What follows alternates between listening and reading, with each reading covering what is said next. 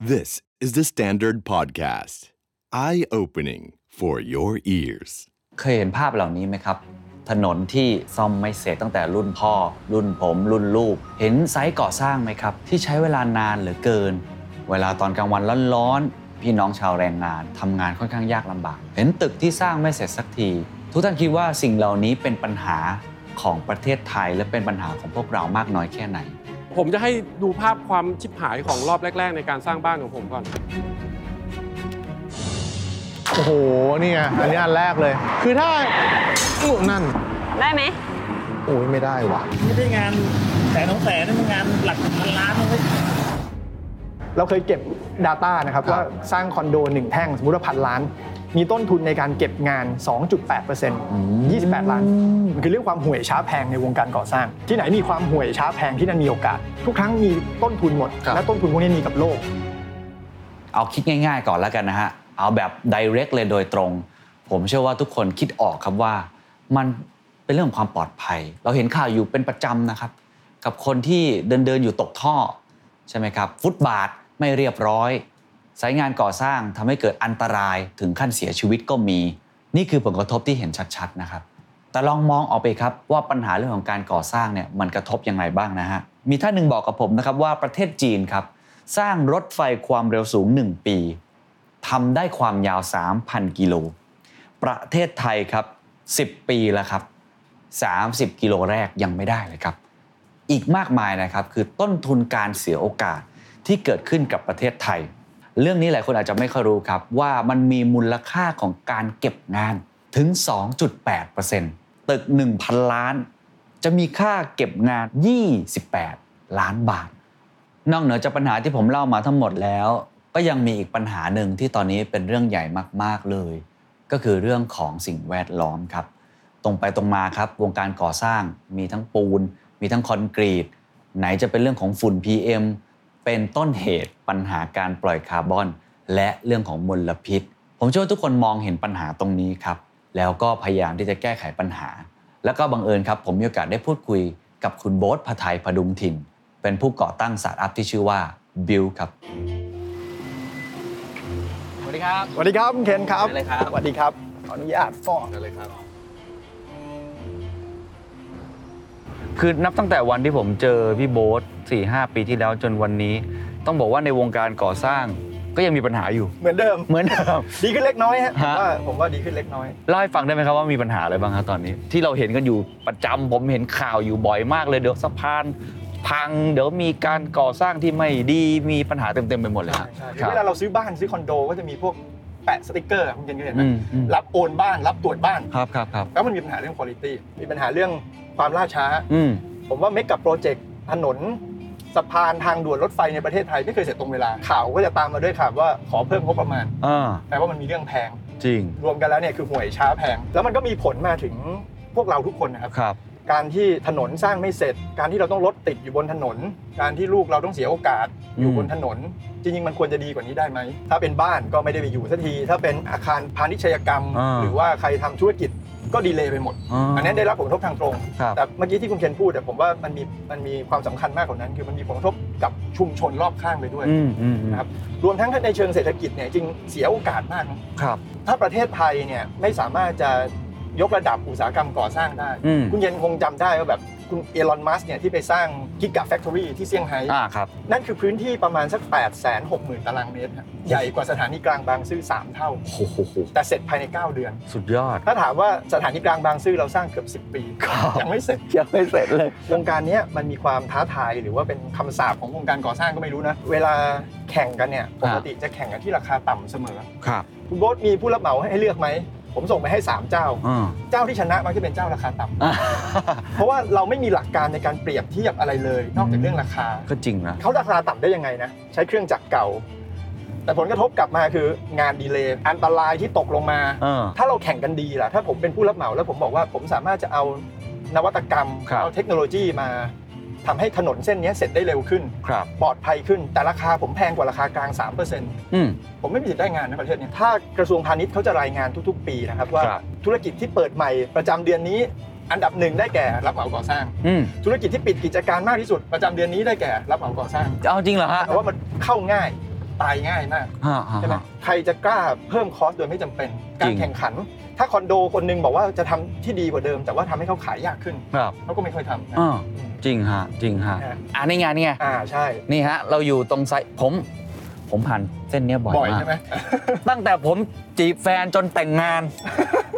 ยังมีอยู่เลยครับยังมีอยู่เลยราต้องมาบีบต้องมีตอนเช้าอีกนะยังใช้ใช่ทรายปูอยู่บนปูนที่ไม่เรียบร้อยเหมือนเดิมคือกักคือกัก นะครับ แล้วก็ครับการใช้งานก็มีส่วนครับฟุตบาทไม่ได้โดนดีไซน์มาให้มอเตอร์ไซค์มาวิ่งอ๋อถูกไหมครับจริงๆเรายกระดับตั้งแต่เรื่องการออกแบบเรื่องครัสบเปคของฟุตบาทได้ทำไมเราไปเดินฟุตบาทสิงคโปร์มันไม่ต้องชุดแบบนี้วะเออจริงเออทำไมการซ่อมของมันแต่ละชิ้นไม่ต้องมาปุ๊บปะปุกอย่างนี้นะครับมีมันมีวิธีคิดของมันอยู่นะครับอ่าอ่าผมยังเชื่อว่ามันอาจจะดูชาชินสำหรับคนกรุงเทพครับแต่ว่าเราตั้งคำถามกับมันได้ว่ามันจะดีอย่างนี้ได้ไหมครับครับ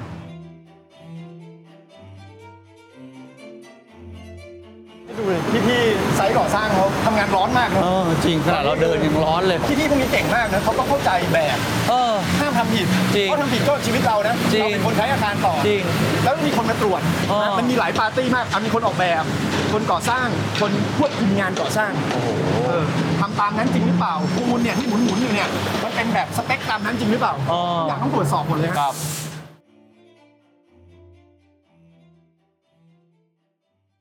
เราได้คุยเรื่องปัญหาไปแล้ว เรานั่งรถแล้วเราก็ได้เดินฟุตบาท ตอนนี้ต้องกลับมาครับ เพราะว่าหลายคนคงสงสัยว่าสรุปแล้วพี่โบ๊ทคือใครครับ จริงๆ เราเป็นคนหลังฉากของงานก่อสร้าง แล้วก็อสังหาริมทรัพย์ในประเทศไทยนะคครัรับบคือกว่ามันจะเป็นอาคารเป็นถนนสะพานเนี่ยจริงๆ ผู้เล่นหลักๆ เขาคือไม่ว่าจะเป็น developer เจ้าของโครงการนะครับผู้รับเหมาขนาดใหญ่ ผู้รับเหมาขนาดย่อม ร้านวัสดุก่อสร้างโรงงานผลิตวัสดุก่อสร้าง เราอยู่ข้างหลังคนพวกนี้หมด เราเป็นคนที่ทำเรื่องดิจิ t a ลซัพพลายเชนครับในอุตสาหกรรมก่อสร้างอืมทำไมต้องดิจิตอลเพราะว่าวงการนี้แบบที่เราคุยกันไปเมื่อกี้ว่ามันอนาล็อกมานานแล้วก็ไร้ประสิทธิภาพ คือจิ้มไปตรงไหนมันก็มีโอกาสจะทำให้มันดีขึ้นได้เนอะครับผมถามงี้แล้วกันว่าปกติสตาร์ทอัพต้องแก้ pain point ใช่ใช่เมื่อกี้เราพูดปัญหาอยู่เต็มไปหมดไอ้คำว่าเป็นดิจิ t a ลทรานส์ฟอร์เมชันหรือเป็นอยู่ในข้างหลังเนี่ยต้องการมาแก้อะไรครับ ก็ย้อนกลับไปมันคือเรื่องความห่วยช้าแพงในวงการก่อสร้างเอ่อ ที่ไหนมีความห่วยช้าแพงที่นั่นมีโอกาสนี่ผมเคยโดนสอนมาอย่างนี้นะเออว่าที่ไหนมีความห่วยช้าแพงที่นั่นมีโอกาส คือเมื่อกี้เราบ่นบ่นๆกันอยู่เต็มไปหมดเนี่ยจริงใช่ๆถ้ามองอีกมุมหนึ่งนี่คือโอกาสทางธุรกิจเลยนะใช่ มันมีกฎอีกข้อหนึ่งเนาะที่ผมจำมา ก็คือ customer ไม่มีคำว่าพอ มีแต่คำว่ามอเสมอถูกไหมเราเป็น customer ผมเชื่อว่าในวงการก่อสร้างยังมีปัญหาให้ตอบ มีโจทย์ให้แก้อืมแล้วก็มีความต้องการที่มากขึ้นไปเรื่อยอืมๆอะผมก็คิดว่าอุอุตสาหกรรมนี้ใหญ่พอในประเทศนี้ในตลาดนี้ ผมสามารถจะอยู่ตรงนี้ได้ แล้วสร้าง sustainable business กับอุตสาหกรรมนี้ได้อืมครับ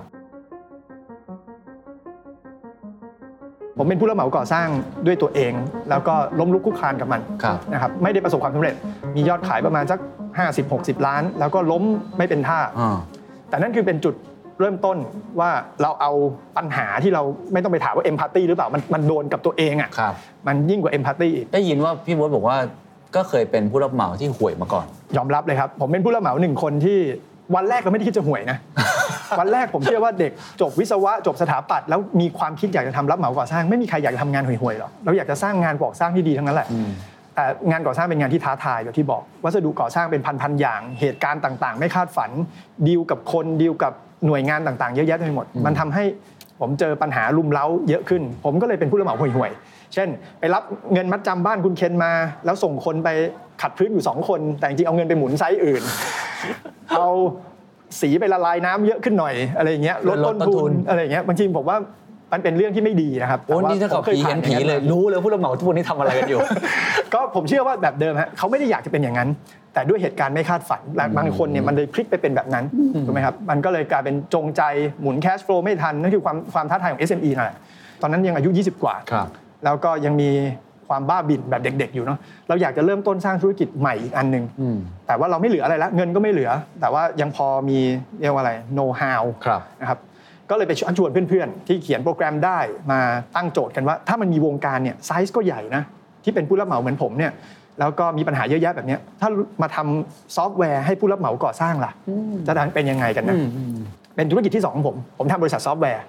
ครับคือเราเข้าใจ insight อ่าเข้าใจของตลาดนั่นแหละใช่ใช่อ่าก็เลยกลายเป็นโปรแกรมที่เราทำมา ชื่อโปรแกรมชื่อพจมานเป็น ERP มาจากคำว่า Project Accounting Management Manage Accounting ราย Project อืมซึ่งผู้รับเหมาก่อสร้างทำงานเป็นรายโปรเจกต์อืมเราก็เลยทำไอ้โปรเจกต์ accounting management นี่ขึ้นมาอ๋อชื่อเล่นว่าพจมานคอนเซปต์ของ construction specific ERP เนี่ย ERP เฉพาะทางครับเป็นคอนเซปต์ใหม่ในยุคนั้นเข้าใจแล้วเราก็แบบ blue ocean เลยนะอ่าเออตอบโจทย์พอดี ตอบโจทย์พอดี ก็พอขยายตลาดได้ แต่ว่าตลาดก็ยังใหม่มาก แต่แค่พอเลี้ยงตัวเองได้เป็น SME ครับผมนะครับแต่คำถามในฐานะ SME ก็คือว่าเออเราพอสร้างตลาดได้เราเป็นคนแรกที่เข้ามาในตลาดแล้วเป็นยังไงต่อนะอืมพอเลี้ยงตัวเองได้มีเงินปันผลแบ่งกันแล้วไงต่อวะตอนนั้นอายุ 20 กว่ากว่าๆ20 ปลายปลายๆครับครับกำลังจะมีลูกด้วย เราก็คิดว่าอยากจะสร้างเลก a ซี่อีกหน่อยนึงนะตอนอายุ 30 เราไม่อยากใช้ชีวิตแบบเนี้ยอีก 10 ปีจะเป็นยังไงคำถามที่เราถามตอนนั้นกับกับหุ้นส่วนก็คือว่า เราจะทำอะไรกันอีกวะ10 ปี จะขายโปรแกรมแบบเนี้ยแล้วไล่เก็บเงินทีละเจ้าแบบนี้ หรือว่าเราอยากจะสร้างอะไรที่มากกว่านี้ได้ครับครับก็เป็นจังหวะที่อินเทอร์เน็ตมันเริ่มมา ผมเป็นสตาร์ทอัพสายประกวดผมเป็น SME ที่พยายามจะ push ตัวเองไปประกวดเขามีงานประกวดอะไร มหาวิทยาลัยหน่วยงานภาครัฐมีประกวดอะไรเราพยายามจะไปประกวดครับก็จะโดนคอมเมนต์โดนด่าอะไรมาอย่างเงี้ยมันก็เหลาเหลาความคิดเราให้มันคมขึ้นเออไอธุรกิจบิววันเนี้ยมันคือแผนธุรกิจที่ประกวดชนะที่บัญชีจุฬามาครับแต่ว่าก็ไม่อยากจะเป็นแค่แผนธุรกิจ เราก็อยากจะลงมือทำจริง ๆ ก็นั่นคือ 2010 ครับ 13 ปีที่แล้วอ่าจากแผนธุรกิจที่เคยประกวดได้ เราจะทำโปรแกรมที่เราเคยทำไอ้พจมานในอดีตเนี่ยอืมเอาไปไว้บนคลาวด์อืมอ่าแล้วตอนนั้นคลาวด์มันเริ่มมาครับแต่ก็เป็นครับเป็นเหมือนขบวนรถไฟที่มันเห็นห่างๆอะอืมคนไทยยังไม่รู้จักยังไม่ใช้กันหรอกแต่เห็นเทรนด์เราเห็นเทรนด์เราเห็นที่เมืองนอกเขาพูดกันแล้ว salesforce.com เป็นโปรแกรมอยู่บนคลาวด์ครับไอ้โปรแกรมเรายังอยู่บนแผ่นซีดีอยู่เลยวะอืมจะไปอยู่ตรงนู้นทำยังไงวะอืมอืมอืมโอเค เริ่มลองทดลองดู เอาไปไว้บนคลาวด์ดูครัสิบ แล้วจะหา business model อะไรครับนะครับที่จะเปลี่ยนเราได้ ตอนนั้นไปอินกับหนังสือของคุณคริสแอนเดอร์สันอืมคริสแอนเดอร์สันเขียนหนังสือเกี่ยวกับเรื่อง business อยู่หลายเล่มครับเนาะเล่มแรกเนี่ยผมจำได้ว่าเรื่อง long tail ผมอ่านแล้วผมไม่อินเลยอืมมีคนที่อินเนี่ยชื่อพี่หมูณัฐวุฒิ Ookbee พี่หมูเนี่ยบอกว่าอ่าน long tail แล้วอินมากเลยโบ๊ทแกก็มาสอนผม ผมบอกผมคิดไม่ออกว่าพี่ก่อสร้างกับ long tail มันไปกันยังไงวะแต่พอจำได้ว่าคนเขียนชื่อคริสแอนเดอร์สัน ตอนพอคริสแอนเดอร์สันออกเล่ม2นะฮะชื่อ Free The Future of Radical Price ผมรู้สึกว่า เฮ้ยไอเนี่ยมีรุ้นเว้ย ทางเราละ ผมแม่งอ่านอยู่หลายรอบมาก เนื่องจากภาษาอังกฤษก็ไม่แข็งแรง ก็อ่านซ้ำอ่านซากอยู่อย่างนี้จนอิน ผมอินกับเล่มนี้มากครับว่า business model free เนี่ยมันสามารถจะเปลี่ยนแล้วมันมี impact ได้ใช้เขาใช้คำว่า radical price นะราคาที่รุนแรงที่สุดโต่งมันสุดโต่งมันพร้อมจะทำลายล้างอะไรหลาย ๆ อย่างอืมเรามีเรามี YouTube ใช้ในวันนี้เรามี Facebook ใช้ในวันนี้เพราะว่า business model ที่มันเป็นฟรี มาก่อนอืมวงการก่อสร้างคือวงการที่วันนั้นเนี่ยผมผมมีต้นทุนชีวิตในการเรียนชื่นชอบวงการก่อสร้างครับสร้างตัวเองล้มตัวเองมากับวงการก่อสร้างมา 10 กว่าปีแล้ว ผมรู้สึกว่าต้นทุนเนี้ยมารวมกับเทรนด์เทคโนโลยีที่ผมกำลังเห็นมารวมกับ business model ที่ผมได้แรงบันดาลใจทำอะไรต่อได้วะสามอย่างนี้มันเริ่มเห็นทางมันเริ่มเห็นแล้วจิ๊กซอว์เริ่มต่อใช่ใช่มันสามารถจะสร้าง Impact ได้ครับเว้ยถ้าโปรแกรมที่เราแต่ก่อนเราเคยขายเป็นแสนเป็นล้านเนี่ยเอามาให้คนใช้ฟรีซะเลยล่ะอืมบ้าขนาดนั้นอะอืมแล้วเดี๋ยวหาเงินจากอย่างอื่นแทน เทคโนโลยีอยู่บนคลาวด์ให้ยมันน่าจะถูก ไม่น่าจะแพงแล้วเออมันน่าจะถูกลงเรื่อยๆนะแล้วก็ expertise ที่เราอยู่ในอุตสาหกรรมครับกลายมาเป็นนะครับ business model แรกที่เราประกวดชื่อว่า build.com ครับปัจจุบันเป็นชื่อบริษัทเราแล้วเริ่มต้นจากการให้ใช้โปรแกรมฟรีอืมเดินสายสอนก็ฟรี คนก็ไม่ค่อยเชื่อครับก็คือเหมือนเดิมไอตัวพจมานนั่นแหละ ERP ใช่ที่อใช่ยู่บนแต่ขาย่อนั่นแหละมา เอาเฉพาะเรื่องไม่เอาบัญชีไม่เอาอะไรเข้าใจไม่เอาเรื่องที่มันเซนซิทีฟในวงการก่อสร้าง วงก่อสร้างมี sensitive เนาะเช่นอ่าซื้อของมีมีแวดไม่มีแวดอะไรเงี้ยโอเคโอเคแล้วเอาเรื่องที่พอจะเอามาก็เป็นคือเอาเรื่อง project management นั่นแหละใช่การครับการจัดการโปรเจกต์ให้มันแล้วก็เอาประสบความสำเร็จ workflow ง่ายๆ แบบ SME อันนี้คือ target ชัดเลย ในหัวเนี่ยจินตนาการคือถ้าเป็นสตาร์ทอัพหรือคนทำธุรกิจเขาจะให้ให้จินตนาการ persona ให้ออกฮะฮะฮะว่าลูกค้าเป็นยังไงครับแต่ผมเองอะผมเป็นคน B2B persona ของ B2B มันน่าสนใจนะมันจะไม่เหมือน persona ของ B2C ครับจะไม่ใช่ผู้ชายอายุ 35เอ่อมีครอบครัวอะไรอย่างนี้ไม่ใช่ คือเราจะคิดให้ออกผมจะเรียกว่าเฮีย ผู้รับเหมาในหัวผมเนี่ยคือเฮียเฮีย นะนึกจะมีความเฮียเฮียหน่อยนะ perso เฮีย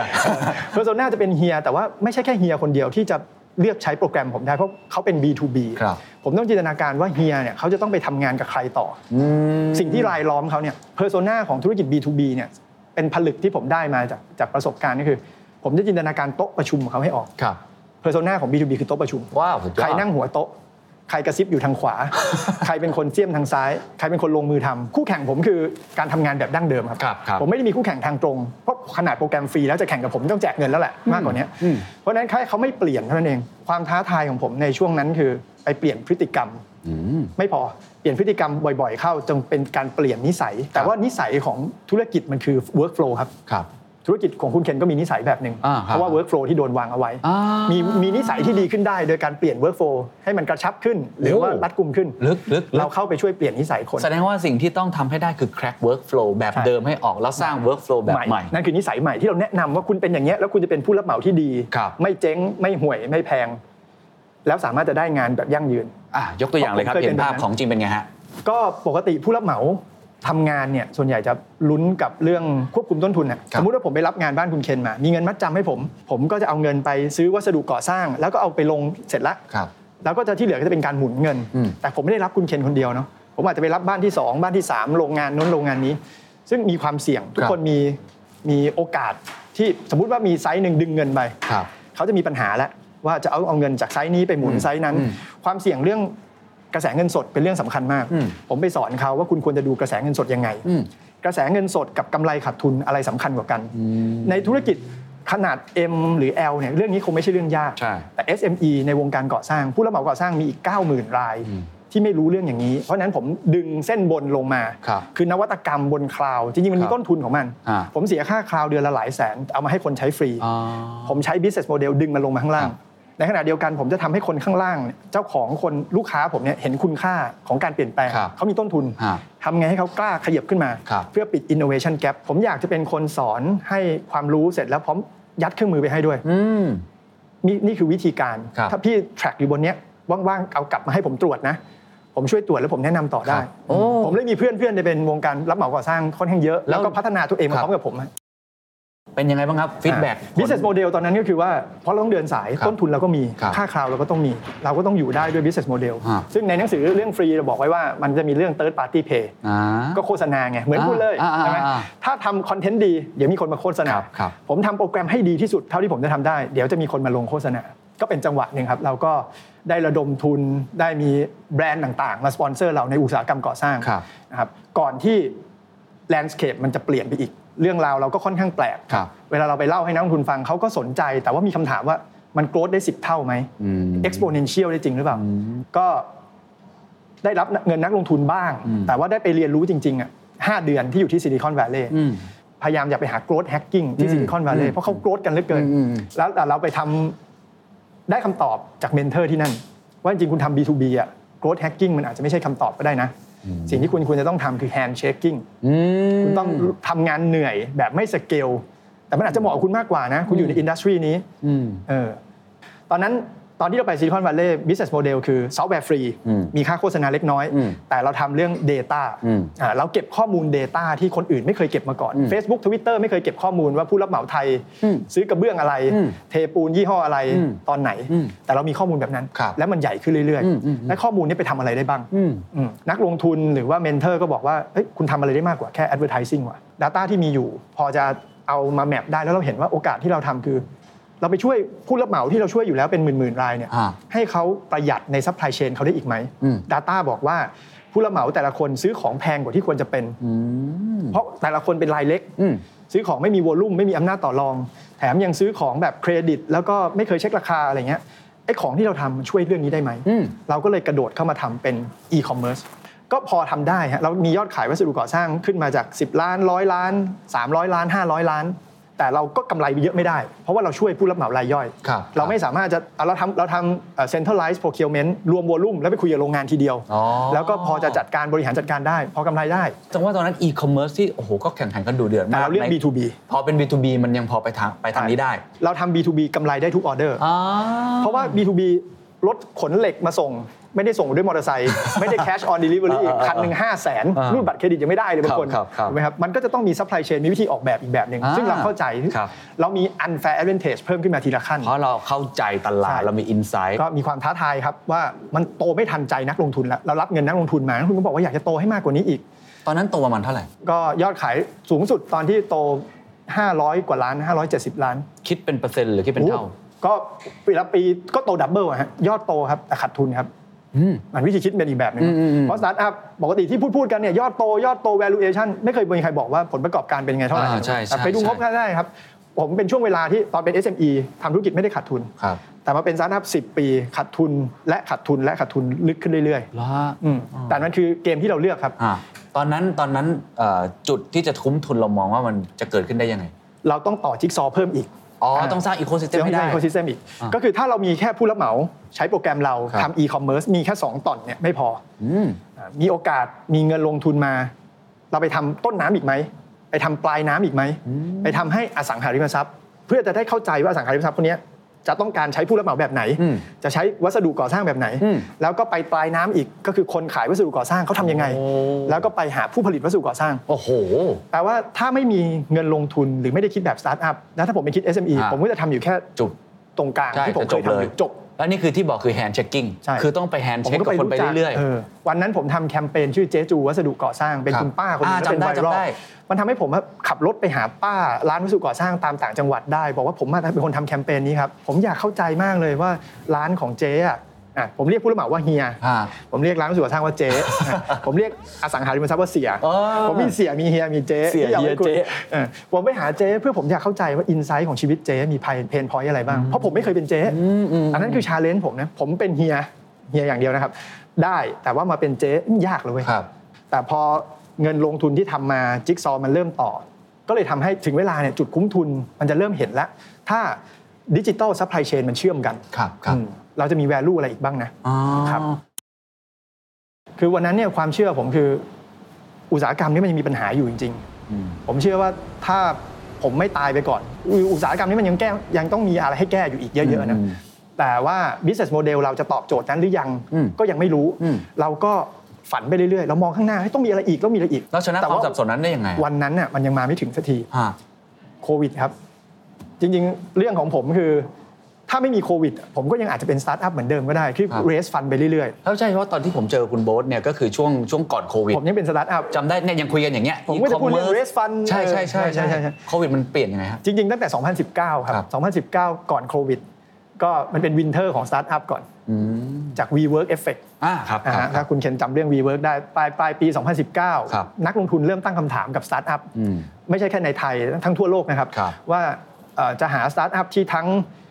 profitability อืมและ scalability พร้อมกันอืมมีไหมอืมก็แต่ก่อนไม่เคยสอนอย่างนี้มาตลอด 10 ปีที่ผมเป็นสตาร์ทอัพมานักลงทุนสอนว่า มึงคิดแต่ scalability ไม่ได้สอนเรื่อง profitability ไม่ต้อง profitability scale ได้ burn ได้ แต่วันที่ bubble มันเริ่มมีสัญญาณ แล้วก็มีตั้งคำถาม ผมไปไป conference ที่ Web Summitนักลงทุนบนเวทีบอกอย่างนี้เลย หา dual track of profitability อืมกับ scalability อืม ผมก็กลับมานั่งดูตัวเอง เออ วันนี้เราก็ได้แต่สเกลอืมแต่ profit มันเริ่มห่างขึ้นเรื่อยๆทำยังไงดีวะ อันนี้คือ wake up call ครั้งที่หนึ่งโอ้แล้วในช่วง 2019 คือเราเริ่มรู้สึกว่าฝืดมากเลย เราไป raise fund ที่ไหน นักลงทุนแบบขอดูสถานการณ์ก่อน แล้วก็ 2020 เข้ามาอืมของจริงอืมผมไม่ไม่ต่างกับเพื่อนเพื่อนๆ ผู้ประกอบการทุกคน ไม่ว่าจะ SME Startup หรือ Corporate 2020 เป็นปีที่ท้าทายของทุกๆ คน เราเคยเห็นต้มยำกุ้งตอนเด็ก ๆ เพิ่งเรียนจบ ยังไม่รู้สึกว่ามันจะเป็นยังไง วันนี้เราต้องมากลุ่มบางเหียนบริษัทที่มีคนร้อยกว่าคนอืมแล้วก็หา business model ที่โตเร็วๆ แต่ยังขาดทุนอยู่ครับในวันที่ไม่มีอะไรมาเติมให้เราแล้วอืมวันนั้นคือวันที่เราต้อง pivot ตัวเองครั้งใหญ่ วันนั้นคือการเปลี่ยนแปลงครั้งสำคัญโอ้แล้วเราก็รอดมาได้ครับ 2020 เป็นปีแรกที่เราพลิกกลับมาเป็นกำไร แต่มันไม่ได้เปลี่ยนกันง่ายๆครับ เพราะว่าใช่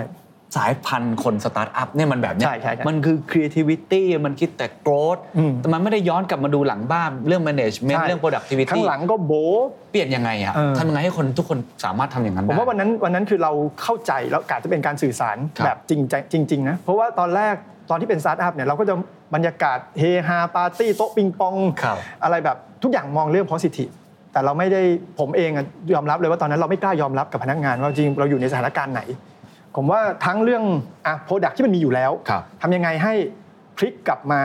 commercialize มันให้ได้ เช่นเช่นอะไรบ้างครับอะอะยกตัวอย่างเลยนะครับผมมีผมมีซอฟต์แวร์ตัวหนึ่งที่แบบเป็นเรียกว่าอะไรอะพอจะขายได้แต่ไม่เลี้ยงเลี้ยงตัวเองไม่ได้สักทีเป็นโปรแกรม CRM CRM เนี่ยผมเคยทำโปรแกรม CRM สำหรับร้านวัสดุก่อสร้างครับเจ๊จูเนี่ยไปทำให้ผมไปเข้าใจเจ๊แล้วรู้ว่าเจ๊บริหารร้านวัสดุก่อสร้างยากจังอ่าเราก็ไปทำก็ก็แก๊กๆแต่ร้านวัสดุก่อสร้างก็ไม่ยอมเปลี่ยนนิสัยครับมาใช้โปรแกรมเราเท่าไหร่อืมยอดขายน้อยมาก ปิด BU ก็แล้วหรืออะไรก็แล้ว แต่ว่าวันที่เราตัดสินใจบอกว่า ถ้าเราจะต้องปรับ Product อืมดู Data ปรับ Product แล้วก็ไปออกไปนอกวงการก่อสร้างขึ้นมาสิอืมเออ commercialize ของที่เรามี แล้วมองว่าวันนี้ในบ้านเรามี asset อยู่เต็มไปหมดแล้ว ของเยอะแล้วของเยอะต้องขายให้มันได้ ปกติเราจะมองว่าของเราไม่เสร็จสักทีทำเพิ่มอีกทำเพิ่มอีกทำเพิ่มอีกวันนี้เราบอกว่าหยุดของของของพอแล้ว โปรแกรมเมอร์ใครออกไปขายได้ออกไปช่วยพี่ขายด้วยซ้ำอย่าไปเขียนโปรแกรมแล้วตอนเนี้ยเออใช่ไหมทุกคนไปช่วยกันขาย เราได้ feedback เราได้อะไรกลับมาปรับผลิตภัณฑ์อีกฮะนะแต่ว่าเป้าคือ commercialize สุดๆซึ่ง CRM ตัวนั้นสรุปปรับเป็นยังไงฮะปรับไปเป็น CRM สำหรับธุรกิจ B2B ใด ๆ ก็ตาม พิสูจน์ว่าเซลล์เราเพิ่มดีขึ้น แล้วก็ไปใช้กับคนอื่นได้ด้วย ธุรกิจที่เป็น B2B คนอื่น ๆ ที่จะต้องมีเซลล์ activity follow up วันนั้นก็คือก่อสร้างพังครับเราไปเลือก3อินดัสทรีที่เรายังมีความหวังอยู่อ่า healthcare ครับ logistics เอ่อ แล้วก็ผลิตภัณฑ์อุตสาหกรรมที่มันยังไปได้อยู่ยังไปได้อยู่เห็นไหมเราเรายอมวันนั้นนะผมก็เลยรู้สึกว่าแต่ก่อนผมขึ้นเวทีพิชแต่ก่อสร้างก่อสร้างก่อสร้างครับวันนี้ครับผมลดตัวตนลงมาอ่าเอ้ยถ้าก่อสร้างอย่างเดียวไม่รอดแล้วอะยอมแล้วเขาเข้าใจนะ แต่ของที่เรามีไปบิดกับอุตสาหกรรมอื่นอืมเรามีเรามีประสบการณ์ครับที่ไปช่วยคนอื่นได้เหมือนกัน แต่ว่า CRM ก็มีคนทำเยอะนะครับก็มีคนทำเยอะเราทำยังไงให้มันชนะคนอื่นๆ ยิ่งต่างอุตสาหกรรมอาจเหมือนจะเดิมไม่ได้ฮะถนัดไม่ได้มี unfair advantage เหมือนเดิม คนอยากใช้ CRM ก็มีข้อจำกัดครับ ทำไงให้เขาเห็นประโยชน์มากขึ้น แล้วก็เทคโนโลยีทำยังไงถึงจะหา business model มาลดมันได้อีก ผมบิดแก p ตรงเนี้ยเลือกไปให้ SME คือผมว่าผมเป็นคนที่เข้าใจ SME พอเนี่ยพยายามเปลี่ยนธุรกิจที่มีเอาของที่มีเนี่ยมาทำให้มันขายได้ เอาโกเนี่ยมาหม่งประตูบ้างอะผลลัพธ์เป็นไงฮะผลลัพธ์ก็เริ่มดีขึ้นตามลำดับ แล้วก็มีกำไรเลยไหมหรือว่ายังไงครับปีนั้นกำไรเลยใช่ แต่ว่านอกนอกจากปัจจัยเนี้ยก็มีปัจจัยแบบสปิริตของสตาร์ทอัพอีกอย่างหนึ่งครับ เราก็พยายามจะหยิบมาว่าอะไรคือเครื่องมือที่เราจะมาใช้กู้วิกฤตได้ดีนะต อนนั้นผมใช้ Ansoff Matrix เป็น matrix ที่บอกว่าผลิตภัณฑ์เดิมตลาดเดิมผลิตภัณฑ์เดิมตลาดใหม่ผลิตภัณฑ์ใหม่ตลาดเดิมเนี่ยวันนั้นที่เรารอดมาได้เนี่ยเพราะตารางนี้ตารางเดียวเมื่อกี้คือผลิตภัณฑ์เดิมไปตลาดใหม่อืมไอจุไอโปรแกรม CRM เอาไปขายนอกอินดัสทรีผลิตภัณฑ์เดิมตลาดใหม่ครับแต่มันมีอีกเกมหนึ่งที่เราทำได้ดี แล้วก็เป็น turn around point ของเราตอนนั้นคือ ผลิตภัณฑ์ใหม่ตลาดเดิมตลาดก่อสร้างเนี่ยแหละที่เราก็ยังเราก็ไม่ได้ทิ้งอืมเราเกิดและเติบโตมาที่นี่เรามีครับฐานลูกค้าอยู่เป็นร้อยร้อยพันพันรายอืมแต่เราจะสร้างผลิตภัณฑ์ใหม่ไปตอบโจทย์เขายังไงในเวลาที่สั้นที่สุดอืมก็วันนั้นมีมีอะไร moment หนึ่ง eureka moment คืออืมลูกค้าเอาหมวก เทคโนโลยีสูงจากญี่ปุ่นมาให้อ่าเป็นหมวกที่แบบ ใส่สตรีมมิ่งสามารถจะให้วิศวกรเนี่ยสวมอันเนี้ยแล้วเดินตรวจ site ได้ครับเพราะว่าวิศวกรญี่ปุ่นต้องกลับโตเกียวอ๋อกลัวเรื่องโควิดอ๋อไอ้หมวกใบเนี้ยใบละแสนกว่าบาทโอ้โหทำให้เราตั้งคำถามว่า หมวกใบเนี้ยมันควรจะ work ถ้ามันอยู่ในหมวกในหัวของวิศวกรญี่ปุ่น แต่มาอยู่ในหัววิศวกรไทยมัน work จริงหรือเปล่าอ่าว่าวิศวกรไทยค่าแรงถูกกว่าวิศวกรญี่ปุ่น 10 เท่าอืมหมวกใบละแสน ช่วยประหยัดเวลาให้วิศวกรญี่ปุ่นได้ แต่มาช่วยประหยัดเวลาให้วิศวกรไทยที่เงินเดือนถูกกว่า10เท่าคุ้มจริงหรืออมผมว่านั่นคือการตั้งคำถามนะครับอืมนวัตกรรมมันเกิดจากความกันดารเนอะแล้วก็เติบโตด้วยการตั้งคำถามอืมวันนั้นเราตั้งคำถามว่าเทคโนโลยีนี้มันเหมาะกับประเทศไทยจริงเปล่าวะอืมไม่จริง เราเชื่อว่าไม่จริง ถ้าค่าแรงเราแค่เนี้ยเราต้องหาเทคโนโลยีที่ถูกกับญี่ปุ่น 10 เท่าสิอืมสมการเป็นอย่างนี้เลยครับ เราจะพัฒนาผลิตภัณฑ์ได้ไหมในเร็วที่สุด และถ้าหา business model หรือหา costing ของมันได้ต้องถูกกว่า แบบระดับโลก 10 เท่า ใน feature ที่เพียงพอกับคนงานไทยวันนั้นเราพัฒนาเนี่ยใช้เวลา 2 เดือน แบบกลายเป็น product ที่ commercial ได้เลยเปลี่ยน process เอาไปให้เมียโฟร์แมนเดินเอาเอากล้อง GoPro ไว้บนหัวฮะถ่ายรูปเป็น sphere 360 องศา แล้วเอามาเรียงร้อยกันบนบนแปลนครับงานก่อสร้างครับกลายเป็นเหมือน Google Street View ใน site ก่อสร้างอ๋อและถูก Product ตัวเนี้ยกลายเป็นหนึ่งใน lesson learn ของเราว่า ถ้าคิดแบบ เป็นสตาร์ทอัพตอนนั้นเราก็อาจจะคิดอีกแบบนึงนะคือตอนที่มันมี investment มาเงินแบงค์พันมันบังตา อาจจะโง่อะอาจจะแบงค์พัร์นนบังตา burn ไปทำอะไรเฟ้อฟ้าอะไรไปแล้วเออเออแต่วันนั้นคือเงินมันไม่ค่อยมีด้วยอ่ามันก็เลยรีดสปิริตแบบคนหลังพิงฝาปากเหวอ่าทำให้สั้นทำให้น้อย test ให้เร็วแล้วรีบ commercialize ครับวันนี้เรารู้สึกว่าเฮ้ยนี่คือส่วนผสมนี่นะเราเคยเป็นคนที่เป็นสตาร์ทอัพเราเคยอยู่ในภาวะที่รีด productivity สูงสูงๆอ่าเพราะว่าปากเหวแล้วอืม combination ของสิ่งนี้คืออะไรอืมหลังจากนั้นเราเรียนรู้ว่า Product ควรจะต้องทำยังไง ยังเข้าใจลูกค้าเหมือนเดิมไปได้เร็ว และลงทุนแบบไม่มีตังค์อืมเออก็ยังสามารถทำให้มัน turn around ได้เร็วอืมอืมอืมหลังจากนั้นเราก็คิดว่าเราเจอสมดุลฮะสมดุลของพลังแบบสตาร์ทอัพกับสมดุลของพลังแบบ SME so ตอนนี้ Builk ไม่ใช่สตาร์ทอัพไม่อยากเรียกตัวเองเป็นสตาร์ทอัพแล้วอ่าแล้วก็คือเรามองว่าตัวเองพ้น stage สตาร์ทอัพมา มาเป็น stage ที่เป็น SME ที่มีนวัตกรรม จริงๆ การอยู่ร่วมกันแบบนี้มันก็เป็นการ diversify ครับความเสี่ยงเนาะครับ วันที่ก่อสร้างอาจจะ down อีกทีในอนาคต non construction จะต้องขึ้นมาช่วย หรือวันที่อุตสาหกรรมนี้กระทบ product นี้จะช่วยอะไรเงี้ยครับทีนี้ก็เลยเหลือน้องคนสุดท้องที่ผมเพิ่งเปลี่ยน business model ไป ก็คือโปรแกรมที่ให้ใช้ฟรีมา 13 ปีที่คุณเคนถามเมื่อกี้แหละที่ให้อาเฮียนี่แหละให้อาเฮียเนี่ยด้วยความเป็นเฮียเลยเนี่ยจริงๆก็กล้ำกลืนมากนะคือด้วยโปรแกรมตัวนี้เราเคยเราเคยคิดในใจกันไว้แล้วแหละว่าถ้ามันไปไม่รอดเราจะเป็นยังไง ผมว่าในในฐานะ founder เรารักมันอะฮะแต่ถ้ามันไปต่อไม่ได้ หรือว่าถ้านักลงทุนบอกว่าห้ามแล้วจริง ๆ เราก็คงต้องหยุดนะครับเราเคยเห็นแพลตฟอร์มฝรั่งแพลตฟอร์มไทยต้องเขียนจดหมายลาอืมขอบคุณผู้ใช้งานเราจะเป็นจะต้องปิดแล้วพรุ่งนี้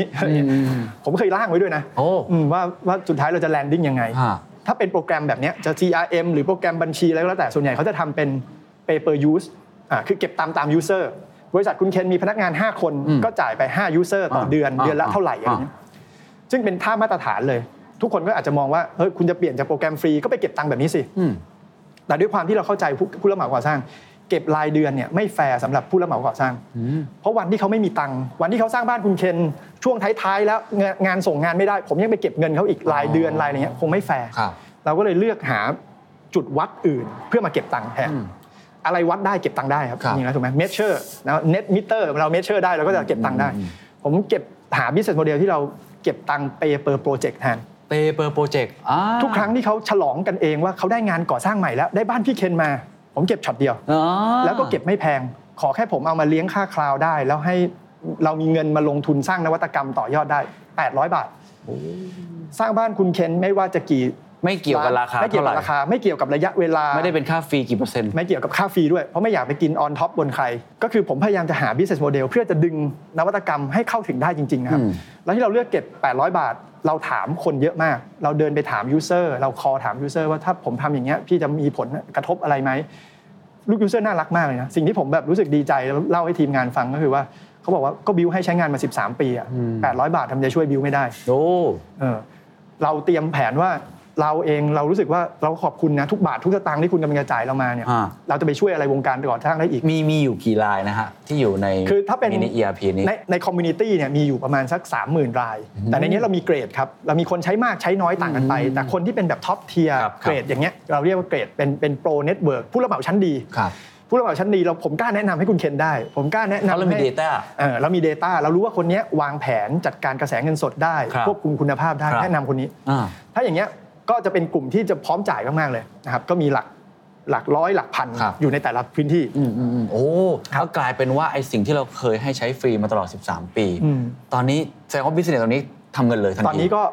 กำไรเลยไหมฮะกำกำกำไรเลี้ยงตัวเองได้ แล้วก็ไปกับพี่ๆคนอื่นที่ทำกำไรอยู่แล้ว ครับไม่มีใครต้องมาเป็นภาระใคร ครับแล้วเราก็มองว่าถ้าเป็นภาพแบบเนี้ยเราไปเล่าให้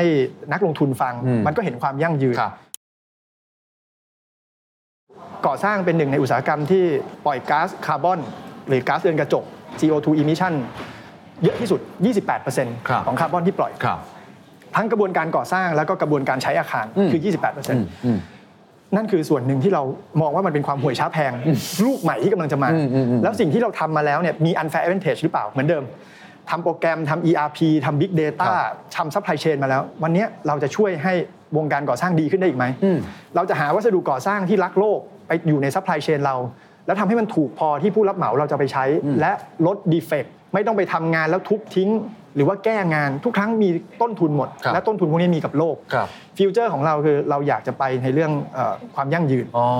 เราจะทำคาร์บอน a c c o u n t i n g โอ้ในอุตสาหกรรมก่อสร้างว้าวทำงานร่วมกับ developer หรือผู้รับเหมาที่ครับใส่ใจเรื่องนี้จริง ๆ ร่วมกับเราอืม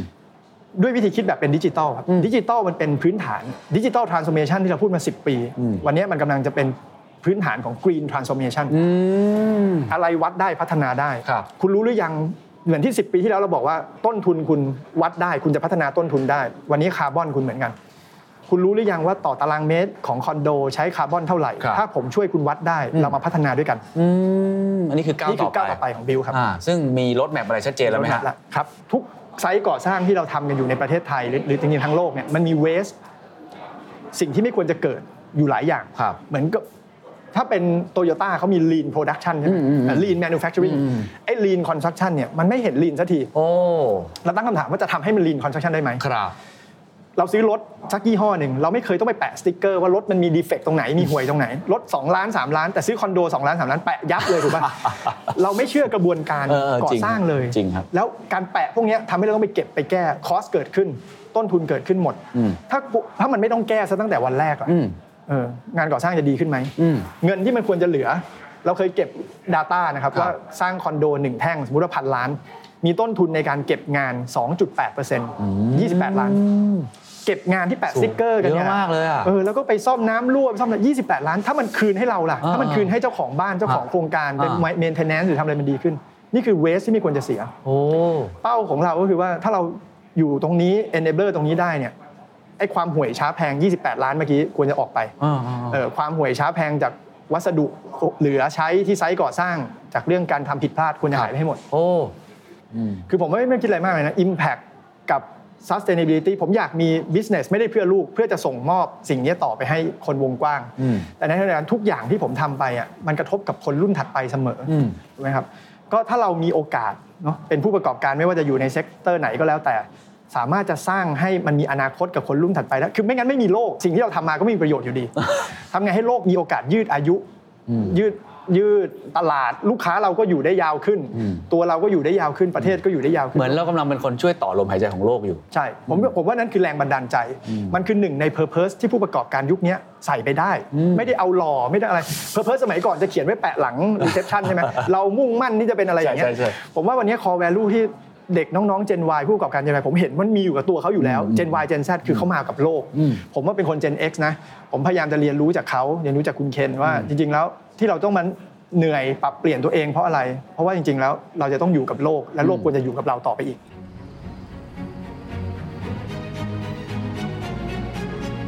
เรื่องของ Project Management ที่เอาเรื่องของ IT เข้ามา ผมเชื่อว่าไม่ใช่เรื่องใหม่นะครับ หลายคนก็ใช้อาจจะใช้โปรแกรมง่ายๆ Excel ก็ได้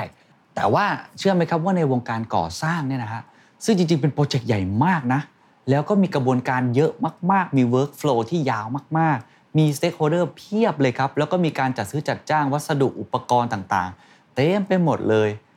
ยังไม่ค่อยใช้เรื่องของ IT สักเท่าไหร่ ก็คือยังเป็น paper ง่าย ๆ อยู่ แล้วข้อมูลบางอย่างเนี่ยก็อยู่ในหัวของอาจจะเป็น foreman คนเดียว ไม่สามารถที่กระจายออกไปได้ ซึ่งทางคุณโบเขามองเห็นประโยชน์ของมันครับอะยกตัวอย่าง feature หนึ่งของ Builk นะฮะก็คือ Reality Capture มันก็ basic มากเลยครับก็คือเก็บข้อมูลความคืบหน้าของ site งานก่อสร้างอย่างต่อเนื่องตั้งแต่ต้นจนจบเลย ประสิทธิภาพประสิทธิผลเพิ่มขึ้นแน่นอนเพราะคุณเห็นทุกรายละเอียด อะไรที่เป็น wasteอะไรที่ไม่จำเป็น อะไรที่มันวัดได้ มันก็พัฒนาได้ และความปลอดภัยก็จะเพิ่มมากขึ้น เพราะฉะนั้นการมีข้อมูลเหล่านี้ การทำให้สิ่งทั้งหมดนี้ที่ดูแล้วตอนแรกเนี่ยมันไม่สามารถจับต้องได้ ให้มันจับต้องได้ในรูปแบบที่ทันสมัยเนี่ยมันค่อนข้างที่จะช่วยวงการการก่อสร้างมาก ๆ เลยนะครับ เดี๋ยวลองไปดูของจริงครับว่าเขาใช้กันยังไงครับ จริง ๆ วันนี้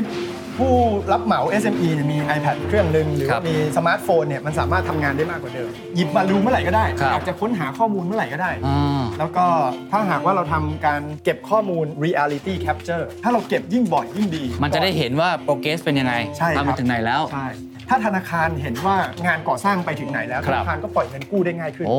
เออจริงเนาะถ้าบริษัทประกันเห็นว่าไซต์งานเรียบร้อยขนาดนี้ความเสี่ยงครับลดลงอ่าควรจะเบี้ยประกันถูกลงโอ้โอ้จริงจริงครับมันทำให้เราได้เห็นความจริงมากขึ้นครับเอิ่มเนี่ยจริง ๆ ท้องพื้นก็ถือว่าดีมากเลยนะครับครับแปลว่าเขาใช้วัสดุที่ไม่ใช่ของเก่าเอ่อปกติถ้ามันไม่เรียบร้อยใช้ครับไม้เก่าๆวนเวียนมามันก็จะเห็นภาพอ่าแล้วต้องมาเก็บงานกันอีกอ่าถ้าทำโดยที่ไม่ต้องเก็บงานได้เขาก็มูฟไปทำอย่างอื่นได้อ๋อต้นทุนก็เหลือเชื่อว่าความรู้สึกของการเป็นผู้รับเหมาก่อสร้าง ฮะ วันแรกเข้ามาที่แปลงเนี้ยเป็นดินเป็นหนองเป็นคลองอะไรก็ไม่รู้นะแล้วเขาค่อยๆสร้างมันปีเสร็จเสร็จเสร็จผมว่า moment เนี้ยเป็น moment ที่ภูมิใจของนักสร้าง อืมอืมอืม เออผมรู้สึกว่าตอนที่ผมเป็นผู้รับเหมา moment นี้คือดีที่สุดแล้ว แล้วเราวันที่เราเทปูนเสร็จสร้างก่อสร้างเสร็จเราไปยืนอยู่ข้างบนครับเราฝ่าฟันอะไรฟินของมันมาอะฟิน ฟิน ความภูมิใจที่เราพูดกันเรื่องการสร้าง Impact เนี่ยวันนั้นเรามาอยู่ที่ site งานเนี่ยครับ จากวันนั้นจนถึงวันนี้เนี่ยมันมันเปลี่ยนไปยังไงแล้ว เราอยากจะส่งต่อฮะ ไอ้เป้าหมายของเราเนี่ยไปยังไงต่อครับ ก็การได้เห็นผู้รับเหมาเนี่ยครับเติบโต 10 ปีที่เรารู้จักกันมา ผมเห็นธุรกิจเขาเติบโตแข็งแรงขึ้นมา มันก็เหมือน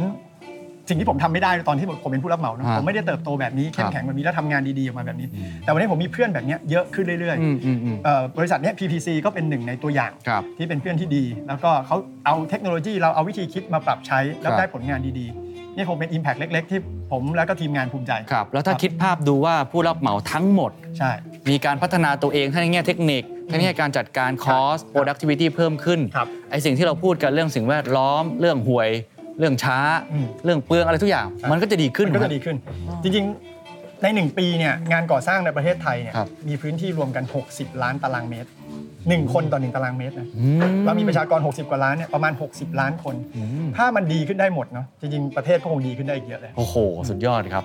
เจ๋งมากครับ